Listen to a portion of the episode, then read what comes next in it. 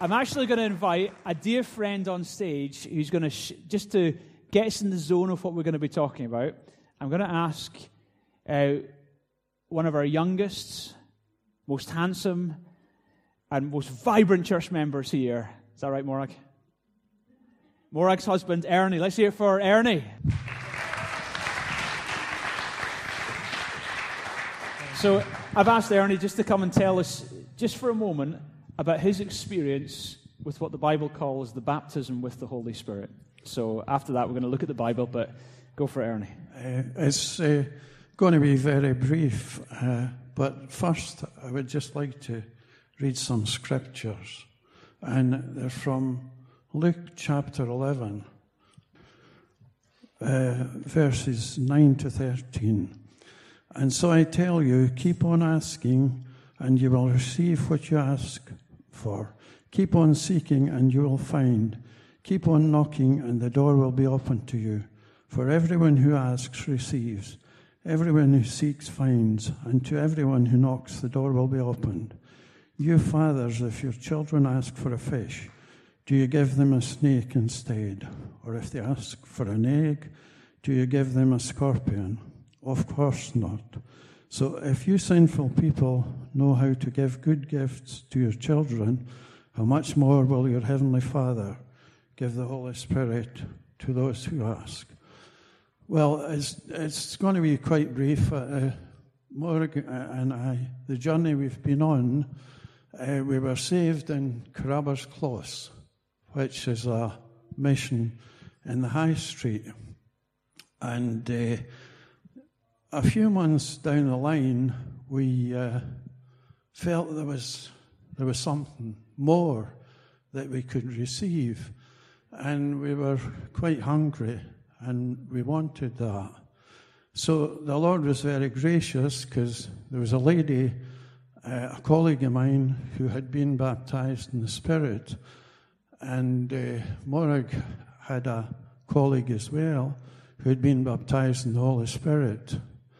And so the lady eh, I worked beside, she was going to this church. It was in a hotel, in a big room. They didn't have a building, but eh, she invited us along. And the first time we went there, the scriptures I've just read, at the end of the meeting, the pastor appealed for eh, those who wanted salvation and those who wanted to be baptized in the Holy Spirit. And uh, so we went out, and uh, the pastor read the scriptures, and he prayed over Morag, and immediately she had, she was overwhelmed by love for Jesus, and she spoke in a heavenly language for about fifteen to twenty minutes, and it wouldn't stop. And uh, then the pastor uh, prayed for me, and nothing happened. And so, but we kept going there, and for several weeks, and each week he would make the same appeal, and he would pray for me, and nothing happened. But eventually it did happen. And so uh, both of us have been baptized in the Holy Spirit. And as that uh, scripture says, it's a gift. It's a gift from God. And he want, I believe that he wants everyone to have it. And uh, it's usually uh, achieved by laying on of hands and being prayed for. So that's where we are on the journey. Okay, thank you. Thank you so much, Ernie. Thank you. Thank you, Morag, for leading the way. Let's pray, and we're gonna we're gonna turn to the Bible and just look a little bit deeper into some of the things that Ernie spoke about there. Uh, Father in heaven, we ask that you would speak to us by your Holy Spirit, as we take time to really dig into the Bible here on this subject of what it means to be baptized with the Holy Spirit. I ask you to help me to speak, help us to hear, in Jesus' name. Amen. So at the end of this service, what we're going to do is at the end of the service, just like happened in that service that Ernie and Morag attended, we're going to give opportunity for people to be prayed for, to be filled with the Holy Spirit. And uh, at that point, I would encourage you, run to the front, because I believe God wants to fill or refill people with His Holy Spirit. It's, a, it's an incredible gift that God has got available to you. And leaders, I'm encouraging you just to be ready in your minds for that moment. I want some of the leaders to come to the front and be available to pray for people and be ready to pray for God to touch people's lives. For me, fifteen years old, I'd been around church growing up. I kind of vaguely knew stuff about God. I believed He was there. But for me, there was always a huge disconnect between the power and the reality that I saw in the Bible and the power and, and the lack of power and reality I saw in the local church that I grew up in. Although it's full of wonderful people, there wasn't much power. I remember one evening, I was fifteen years old, one of the girls from our, our school, she had been to South Africa. She'd been a total rebel. She'd come back transformed. God had moved into her life, changed her dramatically. And I remember hanging out with her that evening with a few of my friends, and she was telling us about how Jesus had come into her life and how she'd had this experience that having become a believer in Jesus, she got prayed for, and she was filled with the Holy Spirit and started speaking in this new language. It blew me away. I remember that night being so impacted by, this is all real. Everything I've heard growing up, all these stories in the Bible, it's real. And here it's here in front of me for the first time. Not just words, but power, evidence. And I was blown away. That night I went home, a little lane at the back of my house. I took the shortcut through that lane, and I stood in that lane. And that night I made a decision to follow Jesus. Because I was impacted by a Christianity that wasn't just a Christianity that was a theory or like a philosophy, but something that had power and was tangible and it could actually change people's lives. So it's that version of Christianity that we believe in. It's these truths that we hold to. We don't believe in just a theory. We believe in the reality of God's power. And my prayer for each of you today is maybe some of you are not yet connected with God, just like I wasn't connected with God. Maybe today you will make the greatest decision ever and put your trust in Jesus, who did die and who did rise again and who is alive. And He would be your Savior. It, also today, maybe you're already a believer in Christ, but you've never been baptized with the power of the Holy Spirit. And that's my prayer for you today, that that will be your experience, and God will do that in your life. Okay, so without any further ado, let's go to Acts chapter two. We're on a series looking at the book of Acts. We come to Acts chapter two now. We're just going to work way, way through it. Acts chapter two, verse one. When the day of Pentecost came, they were all together in one place. Suddenly, a sound like the blowing of a violent wind came from heaven and filled the whole house where they were sitting. So I just want to make it like we're there, okay? They, they, they saw what seemed to be tongues of fire. Now, I can't do, I can't do that one. Uh, that separated and came to rest on each of them. All of them were filled with the Holy Spirit and began to speak in tongues as the Spirit enabled them. So who's all of them? Well, the chapter before, this is just following Jesus' death and resurrection. He's told His disciples to wait in Jerusalem until this happened. He said, wait, and they were waiting and they were praying. And then this crowd of people, this crowd of disciples who had seen Jesus die, who had seen Him rise, Jesus had now gone back to heaven. They were left with the commission of sharing this message. Here the Holy Spirit's come to them. They were all filled with the Holy Spirit and began to speak in tongues as the Holy Spirit enabled them. Now they were staying in Jerusalem, God-fearing Jews from every nation under heaven. When they heard this sound, the crowd came together in bewilderment, because each one of uh, each one heard in their own language being spoken. Utterly amazed, they asked, "Aren't these who are speaking Galileans?" Now that's like saying, you know, hillbillies, you know, uh, simpletons. Galileans were pretty uneducated folks. And so when they're saying, aren't these Galileans, they were thinking they're not exactly, you know, the, you know, you know, they weren't very educated people. So how do they know all these languages? Because they're not educated. How then, how is it then each of us hears them speaking in our own language? Parthians, Medes, Elamites, residents of Mesopotamia, Judea, Cappadocia, Pontus, and Asia, uh, Phrygia, Pamphylia, and Egypt, and other parts of Libya near Cyrene, visitors from Rome, both Jews and converts to Judaism, Cretans and Arabs. We hear them declaring, so what were they saying in all these languages? Here's what they were saying. We hear them declaring the wonders of God in our own tongues, our own languages. Amazed and perplexed, they asked one another, what does this mean? Then some made fun of them, saying, they've had too much wine. Then Peter stood up with the eleven, raised his voice, and addressed the crowds. Fellow Jews, and all you who live in Jerusalem, let me explain this to you. Listen carefully to what I say. These people are not drunk, as you suppose. It's only nine in the morning. Nothing to do with the fact that they were followers of Jesus or anything like that. It's just purely to do with the fact that it was nine in the morning. And they fo- were followers of Jesus.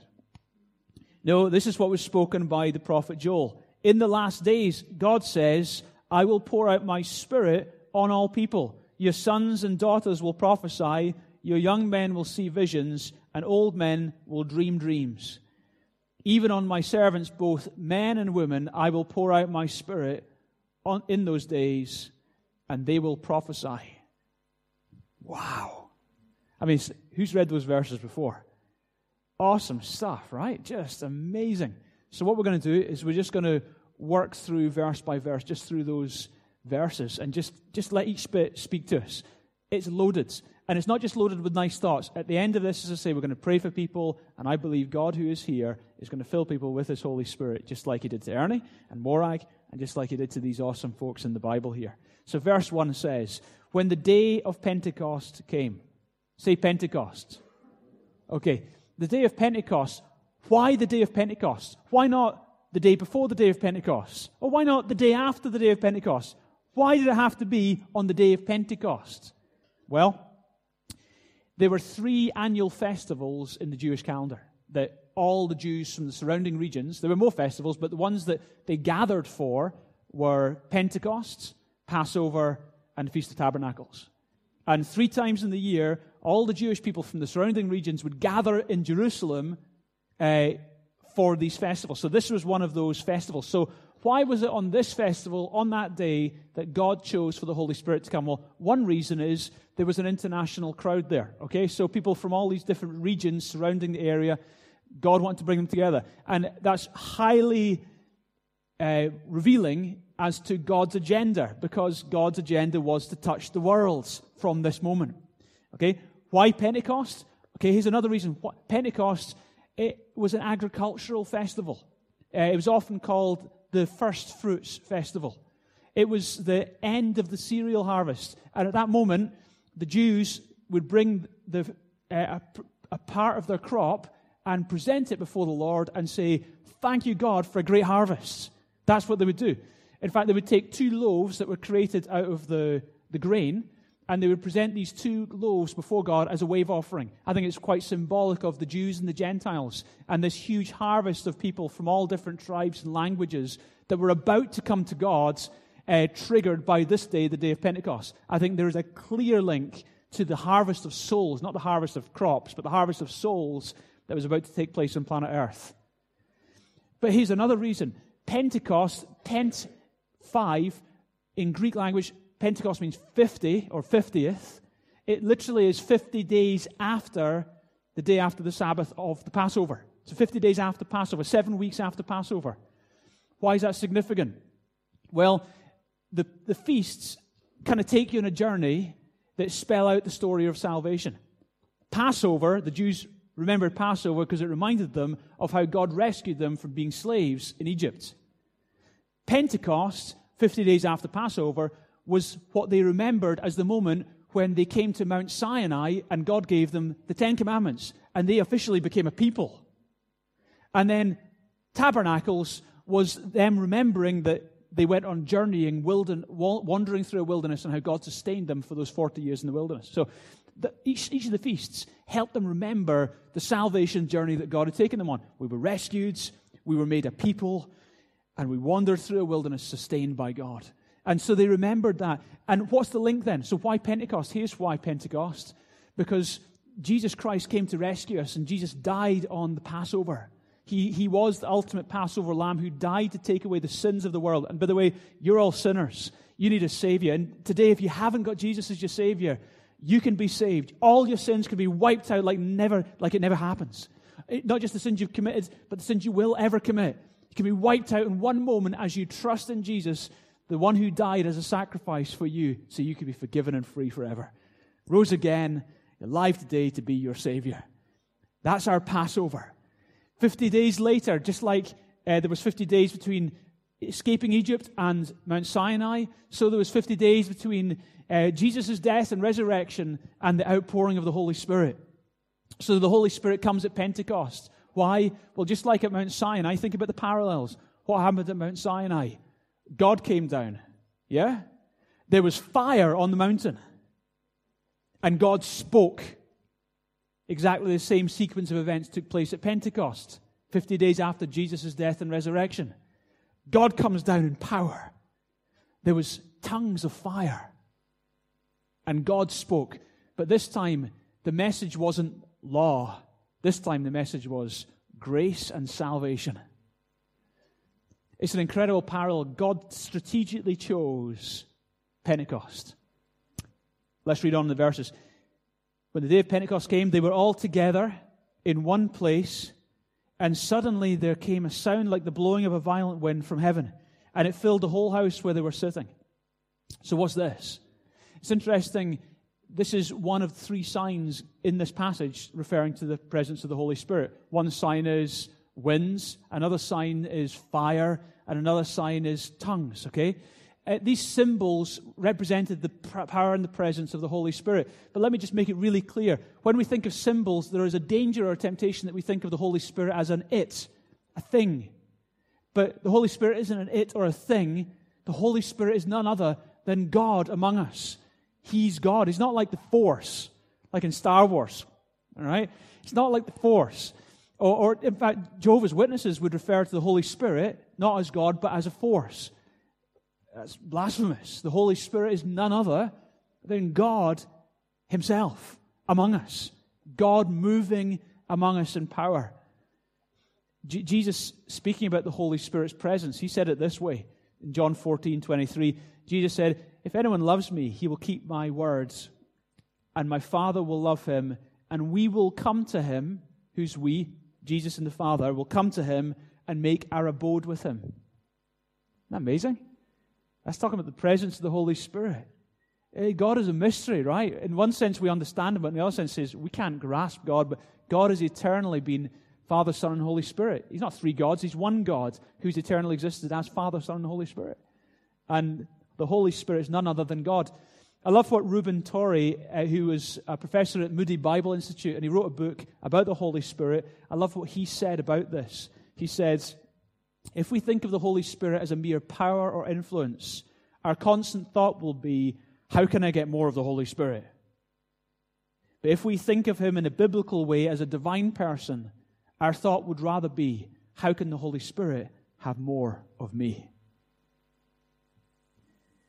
So why winds? Why is the Holy Spirit symbolized as winds? In the Old Testament, the word Spirit or Holy Spirit, the word Spirit was the Hebrew word ruach. Say ruach. Say, say ruach, like a Scottish person. Okay. Wasn't much better than the first time round. Okay. And it, it translates winds or breath. Okay. In the Greek language, Holy Spirit is the Greek word pneuma. Say pneuma. Okay, you think of pneumatic tires. What are they? They're air-filled tires, okay? So the same, exactly the same meaning. Pneuma, ruach, Greek or Hebrew, both of them mean breath or winds. So when we're talking about Holy Spirit, literally, it could translate literally, holy breath or holy winds of God. And so therefore, for the Holy Spirit to come, it seems completely and wholly appropriate for that to be symbolized, and actually it was a literal sound of a mighty rushing winds.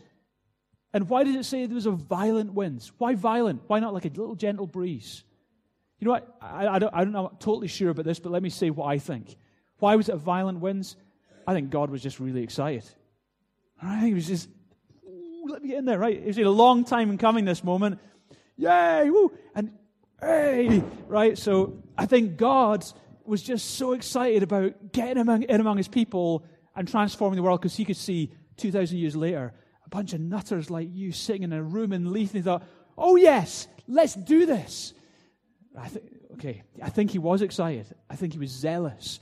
I think God was more zealous to be among people than people ever could be to have God among them. God loves being with people. I think it was a violent rushing wind because God was enthusiastic. You ever heard of enthusiasm? Okay, just, just thought I'd make that point. Verse three. They saw what seemed to be tongues of fire that separated and came to rest on each of them. It's quite an incredible, incredible verse. The Holy Spirit comes to rest on each of them. Jesus, it was predicted about Jesus. John the Baptist spoke of him, and he said this in Matthew three eleven. He who is coming after me, speaking about Jesus, is mightier than I. I'm not fit to remove his sandals. He will baptize you with the Holy Spirit and with fire. Fire throughout the Bible is symbolic of the very presence of God. So we see God appearing in a burning bush. We see God coming down in fire on Mount Sinai.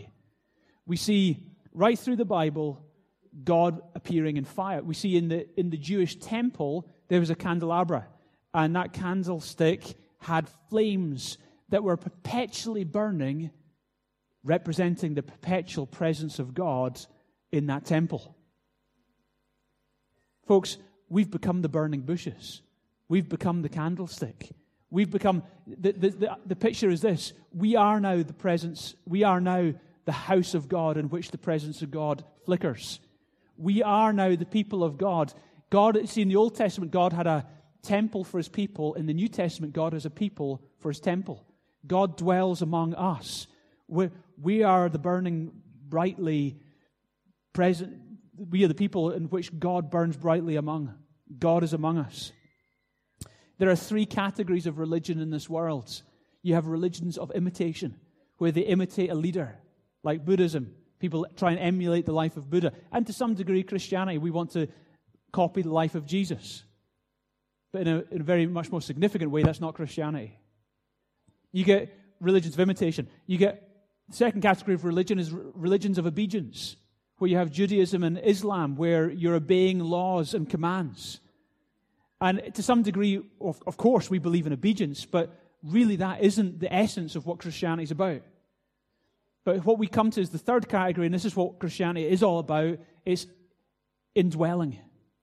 So it's not about uh, imitation, it's not about obedience, it's about indwelling. Only in Christianity does God come and take up residence in us. It's not us trying to be obedient, it's just letting, it's got, that's why it's not called works, it's called fruit. It's actually Jesus living a life through us. It's, it's not about us trying to imitate Jesus, it's about letting just Jesus be Jesus through us. It's a very, very different approach. It's a life that flows out from within us by the power of God. The church isn't a community of believers who seeks to live like Jesus. Rather, the church is a community of believers in whom Jesus lives. Verse four a says, all of them were filled with the Holy Spirit. Say all. All of them were filled with the Holy Spirit. All of them. And I believe God wants to do that this morning among you. All of them were filled with the Holy Spirit. Now, you look at the group, group of people. In that group, there were the apostles. And you can understand, okay, those were the guys, they'd spent three years with Jesus. He'd been, he trained them personally. They'd already gone on mission trips. They had all the credentials. You can understand them being filled with the Holy Spirit, and yet, the Bible says all of them. Included in that group were people who you would never have heard of, people who maybe had been on the fringes of the crowd following Jesus, and yet all of them, not just the apostles, but all of them were filled. Isn't that amazing? I love what Jesus said. Just get your head around this. Jesus said in Matthew eleven eleven, truly I tell you, among those born of women, there was not risen anyone greater than John the Baptist. Jesus speaking about John the Baptist, the great prophet who prepared the way for his coming. And yet, whoever is least in the kingdom of heaven is greater than he. It's a mind-boggling thought, right? Somewhere in the world, there is the weakest Christian, right? Maybe in this room, okay? If I say to you, are you a Christian? You say, yeah, not a very strong one, okay? Well, somewhere on planet Earth, there is the officially the weakest Christian, the dumbest, the weakest Christian out there, right? And yet, according to Jesus, they're greater than John the Baptist, the great prophet John the Baptist. Are you serious? So the weakest among you, you're greater than John the Baptist. Why? Because you carry perpetually the indwelling presence of Jesus Christ. You privileged people. That's what it means to be a believer. We're in a covenant with God. We have God Himself taking up residence in our lives. Wow. I can feel your enthusiasm over this point. I mean, just it's, it's like waves, honestly. Man, you guys, what you like, eh? No, I'm just, just laughing with you. I'll, I'll just, just show a round of applause to God for how good that truth is. I think, I think it's amazing. It's amazing. Ten days before, Jesus has said to them in Acts chapter one, verse five, in a few days, you will be baptized with the Holy Spirit. Baptized with the Holy Spirit. So this is what he told them about. You're going to be baptized with the Holy Spirit. The word baptized in the Greek language is the Greek word baptizo, which means to submerge or to plunge. Now, when we understand um, when someone is baptized in water, we've got a, a tank here, and at the end of the month, we're doing water baptisms.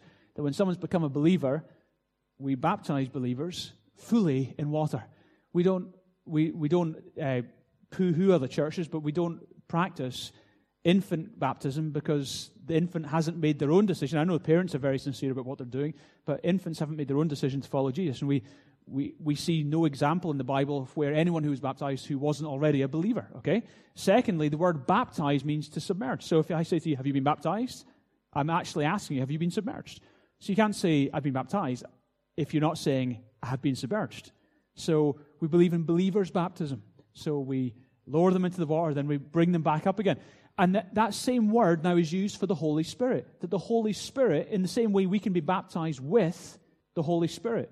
Now, what's interesting is you go through the book of Acts, that phrase is maybe used once, one or two other places in the book of Acts, but other phrases are used. For example, here it doesn't say baptized in the Holy Spirit. Here it says they were filled with the Holy Spirit and spoke in tongues as the Spirit gave them utterance. Later on in Acts, it says the Holy Spirit came upon them. Another place, it says they received the Holy Spirit. And another place, it says uh, the, the, the, the Holy Spirit fell upon them or came upon them or they were filled with the Holy Spirit or they received the Holy Spirit. Different words used to actually to describe exactly the same thing. So, hey, what's going on? We're ba- are we, are we baptized into it? Are we filled with it? Do we receive it? Does it come upon us? You know, how's it all happening?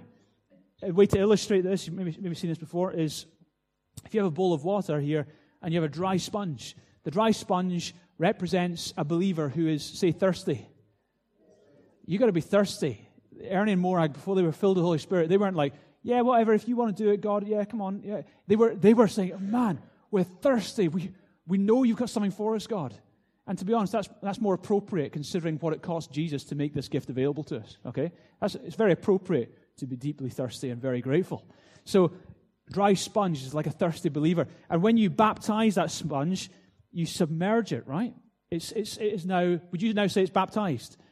Yeah, it's baptized. But what's also happened, it's it's what? It's been it's been filled. It's received something. Okay, so let's so you, you baptize it and now it's filled. And now what's it doing? What, what, what's, what's happening? What's happening to it now? It's it's what? It's touching everyone, right? It's, it's starting to overflow into the lives of people around you. So it's, it's an incredible example. I'm all wet here. I can't believe how wet I am. So when you're baptized with the Holy Spirit, you're not just saturated. Are you taking it away from me? Oh, you're looking after me. Thank you so much. Don't give them any. Yeah, you can get some more of that. Sh- share it around. So when you're baptized with the Holy Spirit, you are immersed with the Holy Spirit. You're also filled with the Holy Spirit. And the overflow, there is always an overflow. There's an overflow that touches the lives of others. And that's exactly what you see here in the book of Acts. Question: are all believers baptized with the Holy Spirit? Shh, get an answer away. So is it just because you're a believer, you're baptized with the Holy Spirit? Let me let me just say to you, this to you might not be a, a controversial point, but for many of my friends who lead other churches in the city, who I'm good friends with, and I've debated this point with them, some of them will believe that baptism with the Holy Spirit is what happens at everyone's conversion. The difficulty we've got is that is not the pattern that God has given us in the book of Acts. So let me give you one of many examples we could give you, but here's one of them. The Apostle Paul, Paul comes to a place called Ephesus. He finds some believers there. They were believers. They were saved. And yet he asks them, Acts chapter nineteen, verse two, did you receive the Holy Spirit when you believed? I mean, that would be a meaningless question to ask someone if on the point of believing you automatically were baptized in the Holy Spirit. There's another place when Philip was in Samaria and a whole lot of people had become believers there. And it says that when the apostles from Jerusalem heard that the Samaritans had received the word of, word of God, they were Christians, they sent Peter and John. When they came, they prayed for them to receive the Holy Spirit, for the Holy Spirit had not yet fallen upon any one of them. I think it's Acts nine. They were believers, and yet the Holy Spirit hadn't yet fallen on any of them. So what's going on there? How is that possible? That you can be a believer without being baptized with the Holy Spirit. And here's my point. You might be a believer here. Maybe you were taught that baptism of the Holy Spirit happened at the point of conversion, and maybe that's what you've believed, and therefore you haven't gone looking for anything in addition to what you've already got. But if you were wrong in what you were taught, then you're potentially missing out on the great gift that Ernie described that he and Morag received when they had already become believers. It's like a combi boiler. You can have a combi boiler with no flame in it. If you've got a combi boiler with no little pilot light on, it's just a meaningless piece of machinery. But when that fire comes on on the inside, that little flame, all of a sudden that combi boiler is now alive. It's now purposeful. That's what it's like becoming a Christian. A flame is lit in your soul.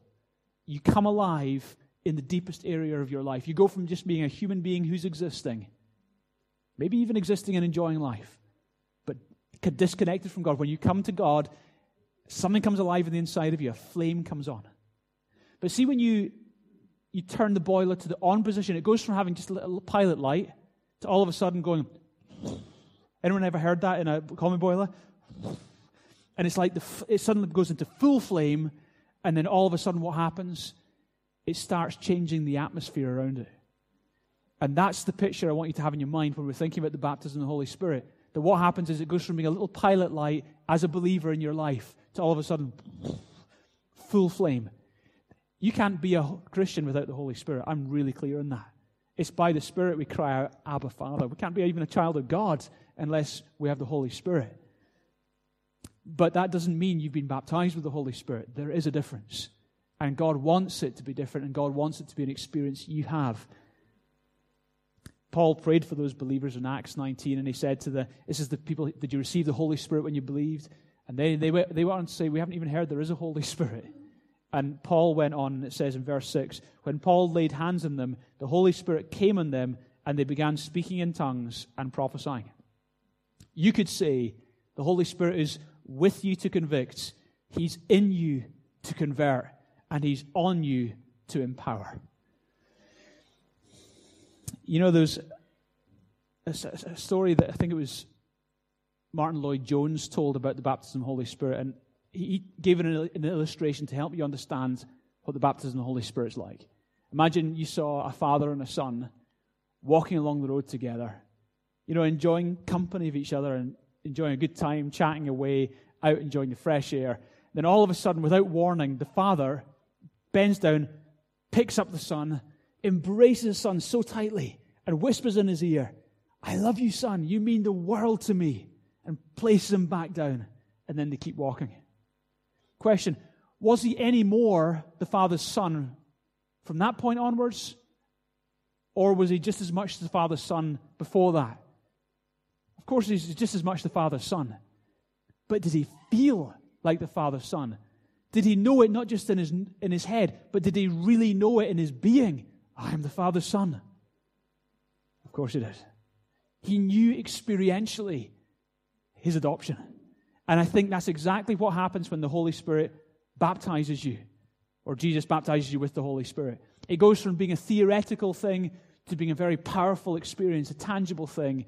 It goes from being real to being really real in your life. What you find is this, that it says in verse four b, it says, they began to speak in other tongues as the Spirit enabled them. They were filled with the Holy Spirit and began to speak in other tongues as the Spirit enabled. Now look, notice the two parts of that verse. They began to speak as the Spirit enabled them. There's a human element and there's a divine element. You see that? They spoke. If they had said, not speaking, then guess what? They wouldn't have spoken. Why? Because God, unlike the devil, doesn't come to possess you. He doesn't come to take control of your life. He actually comes to put you back in control of your life. Did you know that? One of the fruits of the Holy Spirit is self-control. Isn't that incredible? Some people think that when the Holy Spirit comes and really gets a hold of your life, you'll be more out of control. Oh, the Lord's doing it all. You know, you're just being weird, right? It's the Holy Spirit's agenda to actually put you back in control and live a Spirit-empowered life, not an overpowered life or a dominated life. He's not like a dictator, like a demon who wants to possess. He comes as a true gentleman, as the true Lord, and yet he doesn't throw his weight around. He works in partnership with you. It's incredible. They spoke as the Spirit gave utterance. And what will happen at the end of the service when we pray for people is this. You will speak as the Spirit gives utterance. And it was my experience, very, something very sim- similar to Ernie happened for me. And when that moment happens, it was me speaking. But in, a, in the most incredible sense, this was not a language that came from me. What I often encourage people when they're being prayed for, for the baptism of the Holy Spirit, is I encourage them that quite often it will happen that in that moment, you'll get words. And they won't come up here. Like, you see, when you're thinking, speaking English, usually it goes through your brain. I know for some of you, it doesn't, that process is skipped and it just comes out. Okay, I understand. You're so spiritual. Okay, but for most of us, it goes through our brain first. We process it and then we articulate the thought. Okay. Um, however, when it comes to this moment, these words don't come from here. They come from here. In later in the New Testament, Paul says, "My spirit prays, even though my mind, mind is unfruitful." It comes from right in here. So what will happen is this: words will come from here, not from here. You'll get words coming from here. And then you speak those words that come from here. That's what it means to be filled with the Holy Spirit and speaking in tongues. Now, questions about, about speaking in tongues. Can all believers speak in tongues? Okay, experientially, I would say no. But do I believe it's available to all believers? I believe it is. L- let me... Let me just justify my answer here, and I want you to do, check these things out in the Bible yourself. There are five moments in the book of Acts that we are given examples of when God chose these moments for us, and there are five moments when people were baptized with the Holy Spirit. In three of those five, it was really clear that they also spoke in tongues. In two of the fives, it doesn't say that they didn't speak in tongues, it just doesn't mention it. But there is enough things around those two to suggest that something certainly happens, even though it doesn't tell you what it was. So three of the five times, they definitely spoke in tongues. So even just based on that, three out of five times, the high probability is more possible that you will speak in tongues than you won't. Okay, that's just based on that. But the other two times, I think, I actually think there was speaking in tongues going on there. Furthermore, what you find is this, that speaking in tongues is unique in that all the other gifts of the Holy Spirit, healings and miracles, words of knowledge, prophecy, wisdom, discernment, all that, all those great gifts were already in operation in the Old Testament. But as, as we come into this New Testament era, it was a specific sign given to the church that was very unique. Not in the Old Testament at all, but unique for the church. Here's another point why I think, I believe it's available to all, is it's a personal gift. All the other gifts of the Holy Spirit are for the benefit of others. Speaking in tongues, according to the Bible, is to build you up, unless it's either understood by the person in their native language or interpreted by a spiritual gift into a language they can understand. At that point, it's for the benefit of others. But until that point, Paul says, no, just keep it to yourself and use it in your private devotions. In other words, it's a personal edification gift to build you up personally. And therefore, that's another reason I believe is actually a personal gift to you. Also, it's a sign that follows believers. It says in Mark sixteen seven, these signs will accompany those who have believed. Uh, anyone, just, just a wee survey, anyone here a believer? Okay, you guys could be a church. That's great. So these signs will accompany you. That's a simple Bible, right? These signs will follow the believers. You happen to be believers. So these signs you can expect to follow you. One of them is they will speak in new tongues. So you can expect to see that in your life. Early believers saw speaking in tongues as an initial evidence of someone being filled with the Holy Spirit. Let me show you that. Acts chapter ten, verse forty-five.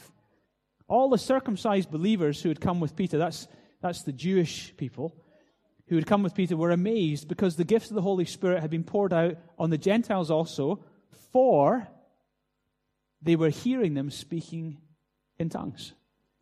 How did they know the gift of the Holy Spirit had been poured out on the Gentiles? For they heard them speaking in tongues. Ah, right, they've got it. For we heard them speaking in tongues. That was, they, they, for them, it was the, if not a, if not the evidence. Question, do all speak in tongues? Paul writes in First Corinthians, and this might seem to contradict everything else I've just said a moment ago, but let me give you a context. First Corinthians twelve, he says, all are not apostles, are they? All are not prophets, are they? All are not teachers, are they? All are not workers of miracles, are they? All do not have gifts of healings, do they? All do not speak in tongues, do they? All do not interpret, do they? And for many people, that verse is their reason why not everyone speaks in tongues. But let me just point something out about that verse. Paul, in those verses, in those chapters either side of it, is talking about how you operate in these gifts in a public setting uh, when the church is gathered. And he encouraged, he certainly encourages not everyone to speak out loud in tongues because it it weird people out unless it's interpreted. So he, he's talking about the public gathered church. And in the context of the public gathered church, I don't believe everyone should be speaking in tongues because of the public nature of it. However, what do I believe? I do believe that the gift of tongues is available to all. And I wouldn't say it this way. I wouldn't say you must speak in tongues. I don't say that. But what I would say is this. You can expect to. I believe it's a gift that's available to you. In fact, here's the truth. The ultimate gift is the Holy Spirit. And he comes with all the gifts. So it's not like, oh yeah, I got that one prophecy or I got this one healing. No, no, you got that one, the Holy Spirit. And the Holy Spirit comes with the ability to heal and to bring words through you and to bring tongues through you. And oh, he's there. And if you've got him, they're all available to flow through your life. And the Bible encourages you to earnestly desire those gifts. Verses five to eleven. Now, so this great phenomenon has happened, and then it says the crowd gathered. Now, they were staying in Jerusalem, God-fearing Jews from every nation under heaven. When they heard this sound, the crowd came together in bewilderment, because each of them was hearing their own language being spoken. Utterly asked, aren't these who are speaking Galileans?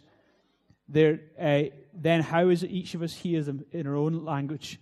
Parthians, Medes, Elamites, residents of Mesopotamia, Judea, Cappadocia, Pontus, and Asia, Uh, Phrygia, I, can't, I can't say that one. That place and that place, Egypt and other parts of Libya near Cyrene, visitors from Rome, both Jews and converts to Judaism, Cretans and Arabs. The purpose of Pentecost was that the people of God would be impacted so that the world could be impacted.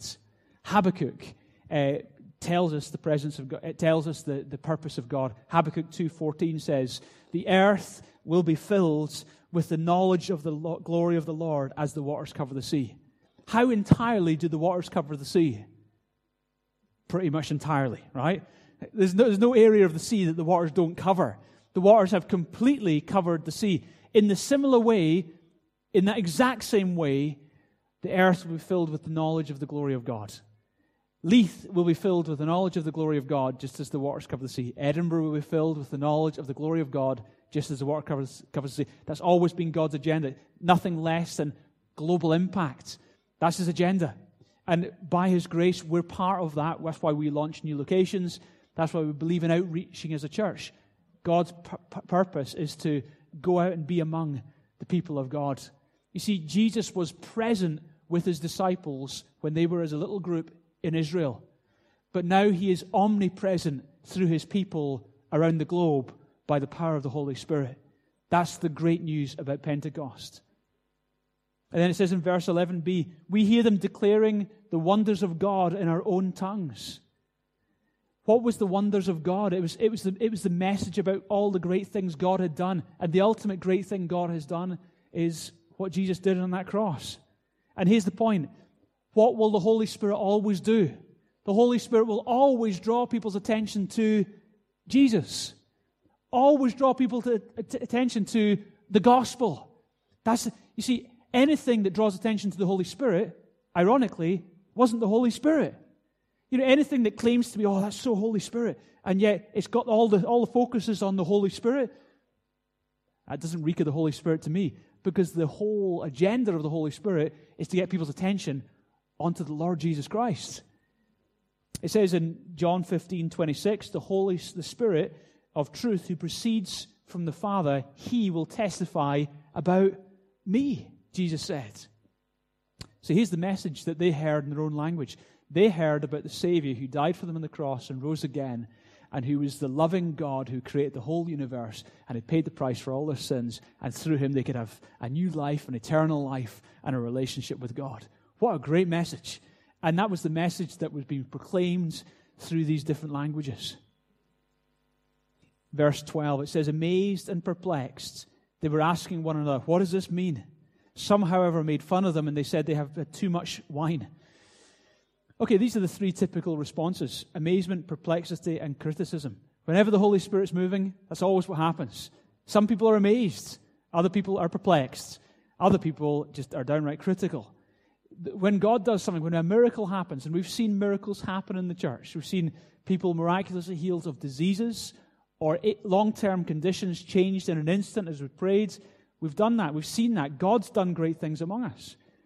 And there are times where, ironically, instead of, you'd think the obvious response would be amazement, and yet some people are perplexed at those things, and some people are downright, they become critical of those things. Paul writes in Ephesians five eighteen, don't be drunk in wine. Say amen. Amen. Say it like you mean it. Say amen. Amen. For some of you, that's a point you need to hear and memorize this Bible verse. Don't be drunk in wine, because that will ruin your life. Instead, be filled with the Holy Spirit. Hey, Paul, wh- why did you put those together, right? I mean, seriously? He did it deliberately. Because apparently being filled with the Holy Spirit is a little bit like being drunk, from Acts chapter two. Why? Well, because drunk people are bold. People who are filled with the Holy Spirit are bold. Drunk people have no inhibitions. Same with people who are filled with the Holy Spirit. Drunk people are fearless. Same with people who are filled with the Holy Spirit. Differences, well, there are several, but there's lots of similarities. And then it says in verses fourteen to twenty, then Peter stood up with the eleven in front of this huge crowd who had gathered, and he raised his voice and addressed the crowds, fellow Jews and you who live in Jerusalem, let me explain to you, uh, uh, let me explain this to you. Listen carefully to what I say. These people are not drunk as you suppose. It's only nine in the morning. No, this is what was spoken through the prophet Joel. In the last days, God says, I will pour out my Spirit on all people. Your sons and your daughters will prophesy. Young men will see visions. Old men will dream dreams. Even on my servants, both men and women, I will pour out my Spirit in those days, and they will prophesy. I will show wonders in the heavens above and signs in the earth below. Blood, fire, and billows of smoke. The sun will be turned into darkness and the moon into blood before the coming of the great and glorious day of the Lord. So Peter stood up and quoted a prophecy from the Old Testament. He had choice of many, many prophecies which predicted this happening. He had the choice of many, many prophecies that predicted the coming of the Holy Spirit following the death and resurrection of the Christ. He chose Joel. And the, the prophecy from Joel challenged completely many Jewish people's mindset, because to the Jewish person's mindset, God operated among Jewish people. But this prophecy said that God would pour out His Spirit on all flesh. That radically changed and transformed and challenged the Jewish mindset. Furthermore, this prophecy said it wouldn't, it wouldn't just be on the select few, like the prophets. The select few prophets would become the prophets to the nation. They, they had an understanding of the occasional person standing out from the crowd as a prophet to the nation. But all of a sudden, this prophecy was saying that the Holy Spirit's going to come on all people, and you're going to have prophecies and people speaking in tongues and doing great things, and it's not going to be the select few, it's going to be all. And furthermore, it's the your sons and daughters, so it's not just male-only leadership, it's going to be the, the women are going to be flowing with the gifts, just like the men are flowing with the gifts, that people are going to be stepping out, the Holy Spirit's going to be upon people and anointing people to see great things happen. And notice it says, and they will prophesy. Now, we've just seen the bit earlier, and they spoke in tongues. But let me just make this clear, there is no contradiction. Prophecy is just simply speaking the words of God in a language that people understand.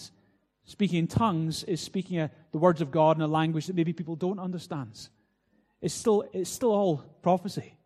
It just so happens you understand one, you don't understand the other, unless it's interpreted or it is your language. And notice that this great outpouring of the Holy Spirit will end at a point. It says, until the great and glorious day of the Lord, this era in which the Holy Spirit's been poured out will conclude at the great and glorious day of the Lord. Now, cessationists who believe that these gifts of the Holy Spirit are no longer around today, we agree with the cessationists that a day will come where the gifts will come to an end. We agree with them. However, we disagree at the timescale. They believe they came to an end after that first century of believers. We believe, according to the Bible, that these gifts come to an end. Well, let me, let me put it this way. When do you think people aren't going to need healed? When do you think people aren't going to need evangelized? When do you think we don't need power to be witnesses? When will that moment come? These gifts are around until the job is done. Who are we today to say, oh, we don't need power? I mean, the guys, I mean, those guys, those twelve, yeah, they needed power. Yeah, but us two thousand years later, we don't really need power. I mean, who are we to say that? Of all times, with the size of this population, with our human frailties, with our own limitations, of all times, do we need the power of God? Absolutely, we need the power of God. So let me just end with this. When I was fifteen years old, I became a believer. After after becoming a believer, about six months after, I, I didn't. I wasn't in a church that talked about these things. I, I didn't. I wasn't in a charismatic church that spoke about speaking in tongues or all. I didn't. This was not my frame of reference. But some of these verses I read to you, I read, and I remember one night going across to my friend's house, so moved by the verses I was seeing in the Bible. I was like a dry sponge. I was thirsty. Say thirsty. And I figured, I don't. I don't. I'm not just here to tick over as a believer. I want to see the that same experience that the early believers had, and God, I would like my life to be as effective in bringing you glory on this earth as those early believers. And I went across to my friend's house. I, I think I'd just turned sixteen. He was about seventeen years old, and we didn't have a clue what we were doing, really. I got on my knees in his bedroom, and he just prayed a simple prayer. He placed his hands on my head, and he prayed, Father, I pray you'd fill Peter with your Holy Spirit. That's all he prayed. Next thing I know is I just became aware of the presence of God. Now, we know he's always there, right? But you know when you really know he's there. Anyone had that? Okay, so, wow, I know he's here, but I really know he's here now. I became very aware of the presence of God. And all I know is that something happened about here, and next thing I know, I'm speaking a language as if it's it just as naturally as I'm, probably more naturally than I'm speaking to you here. Just started speaking this language. And it came out as a whisper, just a quiet whisper, to the point where my friend thought I was having a laugh. I wasn't having a laugh. It was, he honestly didn't.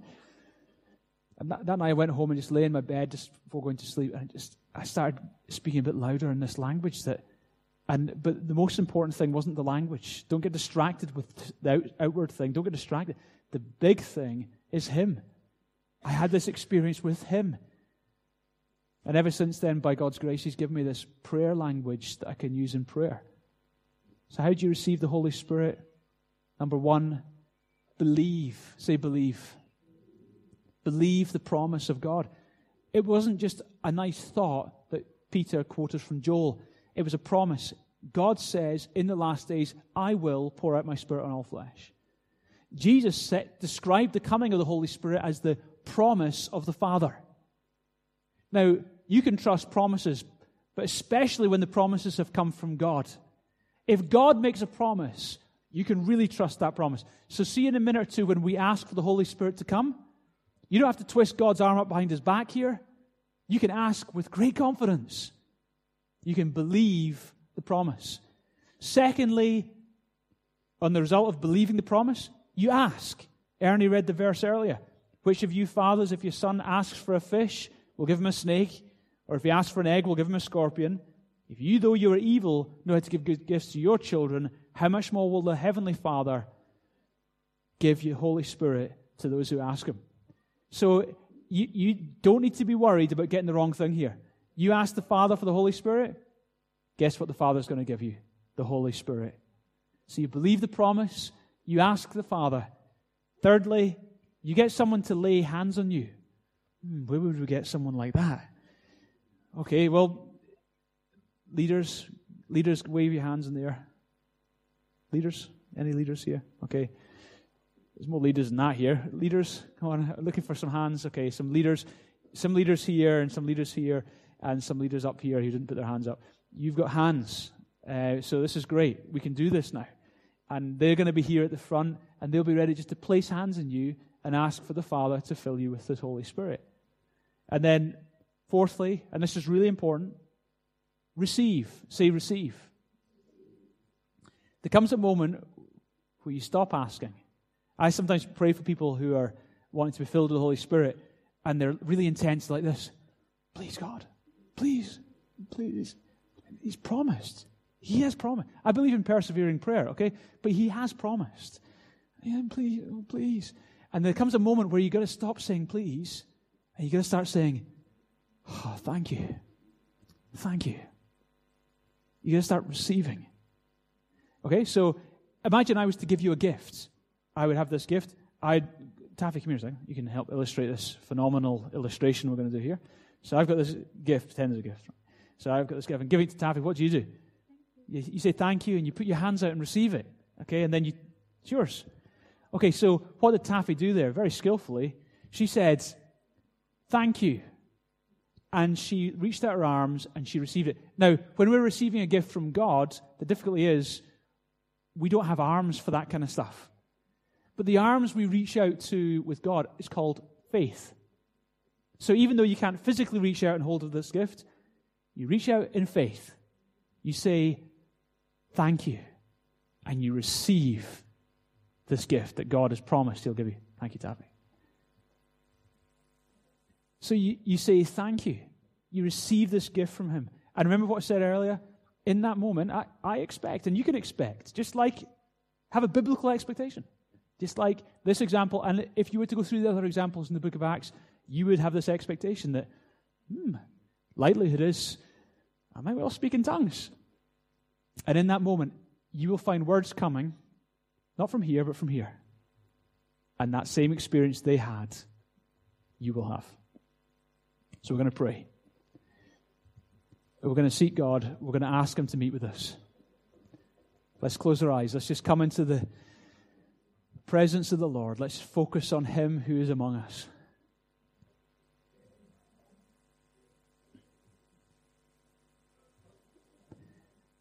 Now, here's the, here's the real thing. I, I want each one of us to experience God just now. If you're a believer here today, I want you to, in your heart of hearts, reach out to the Father. The Bible says that they were all filled with the Holy Spirit. It wasn't just the super spiritual twelve. It was all of them. And you need to understand that God has got this promise for every one of you. You might think, oh, but Peter, you have no idea how messed up I am. You especially need it. God would be delighted to come and fill you. He has no problem being among the mess of our lives and working things out. Why are you trying to fix it without him? God wants to come and be in your life and help you. But maybe you're here today and maybe yet you're not yet a, a believer. Maybe you've never crossed that line in your heart and made that decision where Okay, I'm going to put my trust in Jesus, the one who died for me and rose again. So for you, I guess your moment of meeting God isn't so much about primarily being filled with the Holy Spirit. I guess your big moment of meeting God for you is putting your trust in Jesus for the first time. So let me just start there for your sake. If you're here today and you haven't yet properly put your faith in Jesus who died for you and rose again, He loves you more than you will ever be able to comprehend. And He's alive, risen from the dead. He's here just now by His Spirit. He wants to be part of your life, not just part of your life. He wants to take first place in your life. If that's you, just just, just now, I want you to reach out to Him. Let me help you do that. If that's you and you want to put your trust in Jesus today, I invite you to pray this prayer with me, just under your breath, one line at a time. Just repeat after me. Pray, dear Lord God, thank you for your love for me. Jesus, thank you, you were willing to die on the cross